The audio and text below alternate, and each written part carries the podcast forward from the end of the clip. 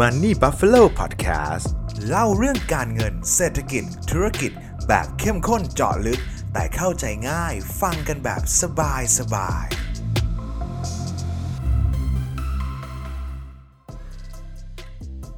ชื่อว่าเพื่อนๆทุกคนนะครับน่าจะรู้จักคำว่า stable coin กันมากขึ้นแล้วใช่ไหมครับ เพราะว่าในช่วงประมาณเดือนพฤษภาคมที่ผ่านมาเนี่ยประเด็นเรื่องของ stable coin เนี่ยเป็นที่พูดถึงอย่างมากเลยนะครับเรามาหาคำตอบด้วยกันนะครับว่าทำไม stable coin ถึงสำคัญมากๆ ในโลกของคริปโตมันคืออะไรมีความเสี่ยงอะไรบ้าง เรามาพูดคุยกันนะครับ สำหรับเพื่อนๆที่ติดตามผ่านช่องทางพอดแคสต์แล้วฟังแค่เสียงอย่างเดียวนะครับ ในตอนนี้ผมอยากจะแนะนำเพื่อนๆให้มารับฟังที่ YouTube เพิ่มเติมนะครับ เพราะว่าผมมีการหยิบกราฟ มีข้อมูลต่างๆนำเสนอเป็นภาพประกอบด้วย เพื่อให้เพื่อนๆทุกคนได้รับข้อมูลอย่างครบถ้วนนั่นเองครับ สวัสดีครับผมเคนจาก Money Buffalo นะครับวันนี้เราจะมาทำความรู้จัก stable coin ให้ลึกซึ้งกันมากขึ้นนะครับก่อนอื่นเลยนะครับเรามารู้จักคำว่า stable coin กันก่อนดีกว่าครับความหมายของ stable coin เลยนะครับก็คือเหรียญคริปโตเคอเรนซีตัวหนึ่งเนี่ยนะครับที่จะมีมูลค่าเท่ากับ 1 ดอลลาร์ตลอดเวลานั่นเองครับ เหตุผลที่ว่าทำไมเราต้องมี stable coin นะครับ เพราะว่าตลาดคริปโตเคอเรนซีนี่ครับมีความผันผวนที่สูงมากนั่นเองครับ ในบางครั้งบางตอนนักลงทุนแบบเรานะครับก็ไม่ได้ต้องการรับความผันผวนแบบนี้ตลอดเวลาถูกไหมฮะเราก็อยากจะเก็บเงินอยากจะวางเงินพักเฉยๆรอดูจังหวะตลาดแล้วเดี๋ยวค่อยวนกลับไปซื้อเข้าไปใหม่นะครับ stable coin เลยจะเป็นอีกทางเลือกหนึ่งนะครับที่เอาไว้ให้สำหรับนักลงทุนพักเงินนั่นเองครับแล้วก็อีกประโยชน์หนึ่งของ stable coin เลยก็คือเป็นจุดอ้างอิงราคานั่นเองครับอย่างเช่น ผมจะเปรียบเทียบระหว่าง Ethereum กับ Bitcoin ถูกไหมครับผมจะรู้ได้ยังไงว่า 2 ตัวเนี้ยอันไหนมีราคามากกว่านะครับเราก็จะเอาไปเทียบกับ USD นั่นเองครับว่าตอนนี้ Ethereum อยู่ที่ประมาณ 2,000 USD นะ Bitcoin อยู่ที่ประมาณ 30,000 USD นะครับพอโดยเปรียบเทียบกันอะไรทำ performance ได้ดีมากกว่านะครับซึ่งถ้าเกิดเราผมลองเปรียบเทียบดูนะครับว่า ถ้าในกรณีที่เราไม่มี stable coin นะครับแล้วเวลาเราซื้อขายเราจะแลกเปลี่ยนอะไรก็ตามเนี่ยเราจะต้องแลกเปลี่ยนไปเป็นเหรียญคริปโตตัวอื่น อย่างเช่นผมถือ Ethereum อยู่ผมอยากากเปลี่ยนไปคริปโตตัวอื่นไม่อยากถือ Ethereum แล้ว ผมต้องแลกไปเป็นบิตคอยน์ครับมันทำให้เวลาการคำนวณราคาคำนวณพอร์ตโฟลิโอคำนวณมูลค่าจริงๆเนี่ยมันสามารถทำได้ยากนะครับดังนั้น stable coin ก็จะเป็นเหมือนเสาหลักตรงกลางที่เป็นเหมือนตัว transfer ให้เราสามารถวัดมูลค่าของเหรียญได้นั่นเองครับอย่างกราฟที่ผมนำมาให้เพื่อนๆดูนะครับอันนี้จะเป็นกราฟด้านบนนะครับจะเป็น Ethereum แล้วเทียบกับ USD นะครับเราจะเห็นได้ว่ากราฟ Ethereum เทียบกับ USD เนี่ยมันจะมีราคาที่อย่างชัดเจนอยู่ทางด้านขวามือถูกไหมครับ แต่ว่าในกรณีที่ถ้าเกิดเราไม่มี stable coin ไม่ได้เปรียบเทียบกับดอลลาร์นะครับ เราต้องไปแลกเป็นเป็น BTC อย่างเงี้ยครับ เราเอา Ethereum แลกเป็น BTC เนี่ย เวลาที่ตลาดย่อตัวลงจะเห็นได้ไหมครับ ในช่วงปลาย ในช่วงประมาณช่วงที่ผ่านมาเนี่ย ตลาดย่อตัวก็จริงนะครับ แต่ว่าพอร์ตเราแทบจะเป็นเส้นตรงเลย นะเพราะว่า Ethereum กับบิตคอยเนี่ยมันวิ่งไปในทิศทางเดียวกันนะครับดังนั้นมันจะไม่ได้สะท้อนมูลค่าที่แท้จริงของพอร์ตนั่นเองครับแล้วก็ก็ต้องยอมรับว่าเวลาที่เราพูดคุยกันเนี่ยเราพูดกันในสกุลเงินดอลลาร์มากกว่านะครับในแง่มุมของนักลงทุนในโลกของคริปโตเรายังไม่ได้พูดว่าเอ้ยพอร์ตตอนเนี้ยกี่ BTC แล้วผมว่ากว่าจะถึงระดับหนึ่งแบบเฮ้ยตอนนี้พอร์ตนายกี่ BTC แล้วเนี่ยน่าจะอีกสักระยะหนึ่งเลยครับส่วนใหญ่เวลาเราพูดกันเนี่ยเราก็ยังพูดเป็นดอลลาร์อยู่นั่นเองครับทีนี้ครับจะพามาเพื่อนๆรู้จักประเภทของ stable coin ครับจริงๆ stable coin เนี่ยมันมีเทคโนโลยีหลากหลายแล้วก็มีหลากหลายประเภทมากๆ เลยนะครับ แต่ว่าเราในโลกของคริปโตเนี่ยเราจะใช้อยู่ 3 ประเภทหลักนั้นนะครับก็คืออย่างแรกก็คือ fiat back นะครับอย่างที่ 2 ก็คือ crypto back นะครับอันที่ 3 ก็คือ algorithmic stable coin นะครับหรือว่าประเด็นไอตัวประเภทที่มีปัญหาของ Luna กับ UST นะเดี๋ยววันนี้เราจะมาทำความรู้จักกันนะครับว่าทั้ง 3 ประเภทคืออะไรกันบ้างนะครับไปที่ประเภทแรกกันก่อนครับประเภทแรกเนี่ยครับก็ง่ายๆตรงไปตรงมานะครับเราจะเรียกว่า fiat asset back stable coin นะครับหลักการง่ายก็คือถ้าเราอยากจะสร้าง stable coin ขึ้นมา1เหรียญผมต้องมีเงินดอลลาร์ เก็บไว้ในเซฟเก็บไว้ในคลังเก็บไว้ในบัญชีนะครับแล้วจากนั้นค่อยเสก USD ขึ้นมา 1 หน่วยนะครับซึ่งเหรียญที่ peg หนึ่งหนึ่งในลักษณะที่เป็น Fiat Asset Back แบบนี้ครับก็เหรียญดังๆ ก็จะมี USDT BUSD USDC นะครับกลุ่มเหล่านี้เขาเคลมนะครับว่าใน reserve ของเขาเนี่ยมีดอลลาร์ back อยู่ระดับ 1ต่อ1มูลค่า 1ต่อ1เลยนะครับดังนั้น Fiat Asset Back แบบนี้นะปัจจุบันตอนนี้ครับได้รับความนิยมมากที่สุด แล้วก็มีความผันผวนน้อยที่สุดนั่นเองครับแบบที่2นะครับก็จะเป็น Crypto Collateralized Stable Coin ครับอันนี้ก็จะใช้วิธีการคำนวณใช้เทคโนโลยีเข้ามาสักนิดนึงนะครับโดยหลักการนะครับเขาจะให้เอาคริปโตที่เป็นเหรียญใหญ่ ๆ ที่มีมูลค่าการตลาดเยอะๆนะครับมาใส่ไว้ในบาสเกตนะครับแล้วเขาค่อยเสกเหรียญออกมา แต่ว่าหลักในการคำนวณของเขาเนี่ยอย่างเช่นผมว่าผมมี BTC อยู่ อยู่ 10 BTC มูลค่า 3 0 0 0 0 0 ดอลลาร์ถูกไหมครับ เวลาเอามาใส่ในเซฟเสร็จปุ๊บแล้วผมจะเสกเหรียญออกมาเนี่ย ผมไม่สามารถเสก 3 0 0 0 0 0 ดอลลาร์ออกมาได้นะครับ ตามกฎระเบียบของมันเนี่ย จะต้องวาง asset ไว้ 150%หรือว่าถ้าแปลเป็นภาษาง่ายๆเลยก็คือ ผมฝาก 100 ผมสามารถเสกเหรียญ stable coin ออกมาได้ประมาณ 66-67%เท่านั้นนะครับ แต่ว่าก็แล้วแต่แพลตฟอร์มนะครับ แต่ว่าแพลตฟอร์มที่ได้รับความนิยมมากที่สุดนั่นก็คือ MakerDAO หรือว่าเหรียญที่ชื่อว่าไดนั่นเองครับ เหรียญ DAI เนี่ยเราจะต้องเอาคริปโตนะครับที่เหรียญใหญ่ๆเนี่ยไปวางไว้แล้วเราเสกออกมาได้ไม่เท่ากับมูลค่าของคริปโตนั่นเองครับ ก็เป็นอีกวิธีหนึ่งที่น่าสนใจแล้วก็ DAI้รับความนิยมเช่นกันนะครับ ส่วนอีกประเภทหนึ่งนะครับ เรียกว่า algorithmic stablecoin algorithmic stablecoin เนี่ยจะไม่มีอะไร backup เลยนะครับ แต่ว่าจะใช้กลไกราคาใช้อัลกอริทึมในการทำให้ราคา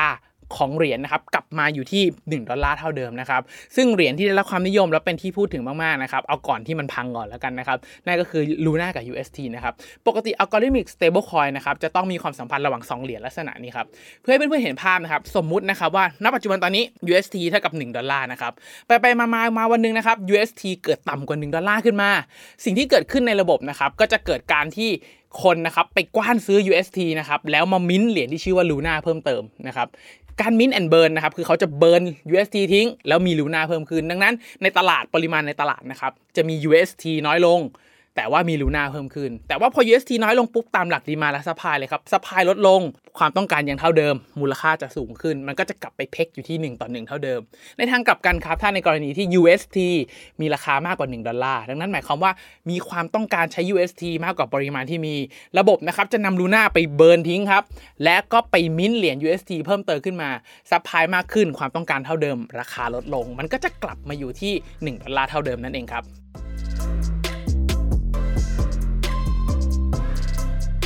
ทีนี้พอเราฟังฟังไปก็ดูเหมือน stablecoin จะไม่ได้มีความเสี่ยงอะไรถูกไหมครับ ก็สามารถลงทุนได้ปกตินี่นามันก็ดูมีระบบมีกลไกที่สามารถทำให้ราคามันอยู่1ต่อ1ได้นะครับ แต่ผมบอกกับเพื่อนๆก่อนเลยนะครับว่าในโลกของคริปโต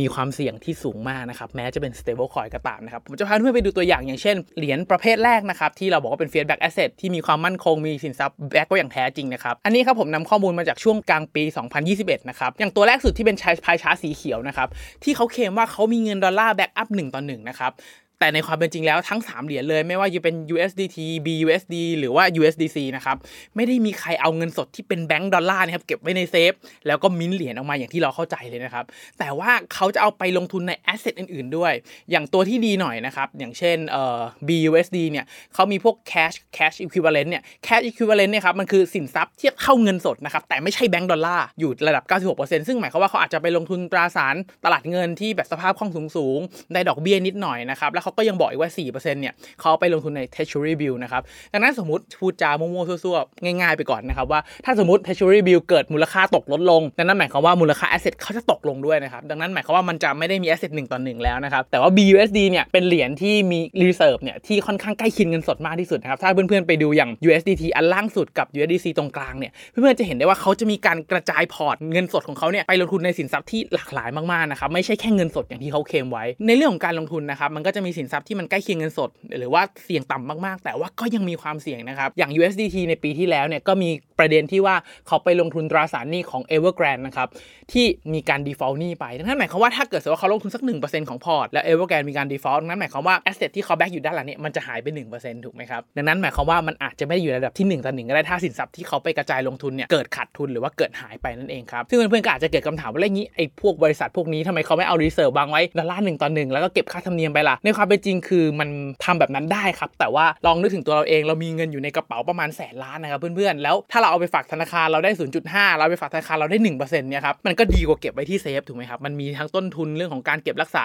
สู้เอาเงินแสนล้านไปฝาก 1%เราได้ปีละ billion หนึ่งครับหนึ่งพันล้านเนี่ยผมว่าผมเป็นบริษัทบริหารสินทรัพย์ผมก็ทำเหมือนกันนะเพราะว่ามันคงไม่มีใครนึกภาพบอกว่าธนาคารจะเจ๊งยังไงหรือว่าพวก cash equivalent จะเจ๊งยังไงถูกไหมครับแต่ว่าให้เพื่อนๆดูไว้แล้วกันนะครับว่ามันก็มีความเสี่ยงเช่นกันนะครับหรืออย่างเนี่ยครับถ้าถ้าเพื่อนๆไปดูราคานะครับอย่าง USDT เนี่ยที่เราบอกว่ามันเพกหนึ่งหนึ่งนะครับเราจะเห็นจากกราฟเลยครับว่ามันมีช่วงที่มันสายหลุดจากหนึ่งเนี่ยบ่อยเหมือนกันนะครับบ่อยครั้งแต่ว่าทุกๆ ครั้งในช่วงที่ผ่านมาตั้งแต่ในอดีตจนถึงปัจจุบันเนี่ยมันก็สามารถกลับมาที่ 1 ได้นั่นเองครับหรือว่าจะเป็นอันนี้คือ USDT อันนี้คือ USDC นะครับ USD coin เห็นไหมครับว่าจะมีการหลุดเพกไปได้ไกลเหมือนกันนะครับ ดังนั้นเห็นว่ามันจะมีความผันผวน มันจะไม่ได้อยู่ที่ 1ต่อ1ต่อเวลา ในบางจังหวะที่คนแคชเอาเยอะๆ ในบางจังหวะที่คนเทขายเหรียญเยอะๆ มันก็หลุดเพกได้เหมือนกันนะครับ หรือว่าจะเป็น BUSD ที่บอกว่ามี cash equivalent เยอะมากเนี่ย ก็สามารถหลุดเพกได้เหมือนกัน แล้วก็ในช่วงที่ผ่านมาก็มีหลุดอย่างต่อเนื่องนะครับ มันไม่ได้อยู่ที่ 1 แต่ว่ามันมีความผันผวนเล็กๆ น้อยๆ แต่ว่ามันจะวิ่งอยู่แถวๆหนึ่งนั่นเองครับ หรือว่าจะเป็นเหรียญประเภทที่2นะครับที่เป็นพวก crypto currency stable coin นะครับ อันนี้ก็จะมีความเสี่ยงที่สูงขึ้นมากว่า fiat back นะครับเพราะอย่างที่เพื่อนๆรู้เลยนะครับว่าเราจะต้องเอาคริปโตไปวางถูกไหมครับเหตุผลที่เขาให้มิ้นออกมาแค่ประมาณ 60-70%นะครับก็เพราะว่าเพื่อความผันผวนของราคานั่นเองครับในกรณีที่สมมติว่าบิตคอยอยู่ที่ 30,000ถูกไหมครับ แล้วลงมาเหลือ20,000แปลว่าบิตคอยตกลงมา30กว่าเปอร์เซ็นต์ และสมมติว่ามันลงไปแตะระดับ margin call ของมันนะครับ สิ่งที่เกิดขึ้นก็คือทุกอย่างมันจะ cancel หมดเลยนะครับ มันจะทำการยึดหลักประกัน แล้วก็เอาทรัพย์ไปทอดขายตลาด เอาไดไปขายคืนทอดตลาดนะครับ แล้วก็กลับคืนมาเป็นเหรียญให้กับเราซึ่งมันเหรียญที่มีปริมาณน้อยลงนะครับ ไอการทำ smart contract ในลักษณะนี้มันเกิดความผันผวนได้ ในกรณีที่ตลาดเทแรงหนักมากๆ สินทรัพย์ที่เป็นหลักประกันมูลค่าลดลงเร็วกว่าตัวที่มันเป็น base ของ collateral นะครับ มันจะเกิดการเทขายอย่างหนักออกมามันก็เลยทำให้ DAI นะครับ บางครั้งบางตอนเนี่ยมีโอกาสหลุด peg ได้บ่อยมากๆ ในวันที่ตลาดผันผวนนั่นเองครับ ซึ่งเวลาที่มันหลุด peg ลักษณะนี้แล้วสินทรัพย์ที่มันเป็นหลักประกันลงเร็วมากๆนะครับอาจจะกระทบมูลค่าของ DAI ได้เลยนะครับ อันนี้เพื่อนๆก็ต้องระวังเช่นกันนะครับ ทีนี้มาถึงประเภทสุดท้ายที่เพิ่งมีปัญหาแล้วก็ดราม่ากันไปในช่วงเดือนพฤษภาคมที่ผ่านมานะครับก็คือ algorithmic stablecoin นะครับจากกราฟเนี่ยเพื่อนๆจะเห็นได้เลยว่า UST เนี่ยตอนนี้ปัจจุบันที่ผมทำอัดคลิปนะครับมีมูลค่าตกลงมาเหลือ 0.1 นะครับหรือว่ามูลค่าหายไปกว่า 90%เลยนะครับเหตุผลก็เพราะว่ามันเกิดกลไกมินแอนเบิร์นนั่นแหละครับ ในช่วง UST หลุดเพกนะครับ ถูกโจมตีและหลุดเพกลงมานะครับ มันเลยทำให้มีการมินลูน่าออกมาอย่างมหาศาลนะครับ เพื่อชดเชยดัน UST กลับไปที่เดิมนะครับ แต่บังเอิญไอ้ไอ้กลไกตัวนี้ครับ มันทำงานได้อย่างไม่ ดีนักละกันนะครับมันทำงานไปเรื่อยๆของมันปุ๊บแต่ว่ามันไม่สามารถกลับไปเพกได้เนื่องจากว่า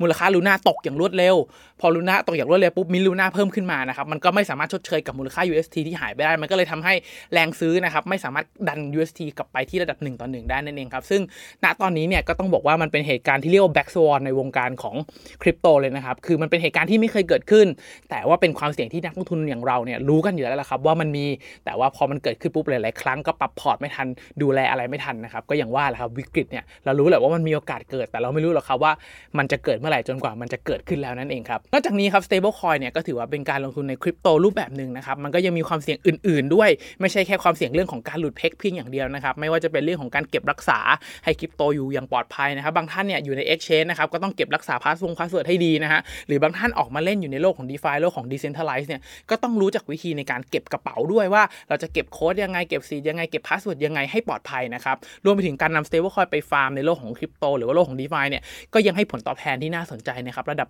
8%หรือ 2 digit ต้นๆเนี่ยยังมีให้เห็นได้นะครับมันก็จะมีความเสี่ยงเรื่องของ pool ต่างๆ ที่เราเอาลงไปวางด้วยว่ามันมีความเสี่ยงไหมเขาจะ rug pull ไหมสภาพคล่องเป็นยังไงจะเกิด impermanent loss หรือเปล่านะครับแล้วก็เหตุการณ์ที่เรียกว่า black swan อื่นๆ ที่เรารู้แหละครับว่ามีความเสี่ยงหรือว่าบางทีเราอาจจะไม่รู้ พอมันเกิดมาเราถึงจะรู้นะครับว่ามันสามารถเกิดแบบนี้ได้ด้วยเนี่ยก็มีโอกาสเกิดขึ้นกับ stable coin เช่นกันนะครับซึ่งเหตุการณ์ในช่วงพฤษภาคมที่ผ่านมานะครับแล้วก็ต้องเรียกว่าเป็นเหตุการณ์ที่นักลงทุนเนี่ย หลายๆท่านคาดการไม่ถึงไม่ว่าจะเป็นนักทุนสถาบัน VC ชื่อดังต่างๆ ก็ต่างโดนเหตุการณ์นี้กระทบกับพอร์ตลงทุนเช่นกันนะครับซึ่งเหตุการณ์ที่เกิดขึ้นเนี่ยครับได้กระทบความเชื่อมั่นต่อตลาดคริปโตสูงมากนะครับเพื่อนๆจะเห็นได้ว่าหลังจากที่เกิดเหตุการณ์ครั้งนี้เนี่ยตลาดคริปโตก็แดงลงมาอย่างต่อเนื่องเลยตอนนี้ BTC ถ้าเกิดวันที่ผมทำคลิปนะครับน่าจะแดงเข้าสัปดาห์ที่ 9 ติดต่อกันแล้วนะครับซึ่งในอดีตเนี่ยน้อยมากๆเท่าที่ผมตามแทร็กนะครับแทบจะไม่มีเลยที่แดงติดต่อกัน 2 เดือนลักษณะนี้แสดงให้เห็นว่ามันกระทบความเชื่อมั่นของตลาดคริปโตสูงมากนะครับแล้วตลาดคริปโตเนี่ยเป็นตลาดที่ใช้ความเชื่อมั่นสูงมากกว่าตลาดอื่นๆเลยนะครับ เพราะว่าไม่ว่าจะเป็นเชิงเทคนิค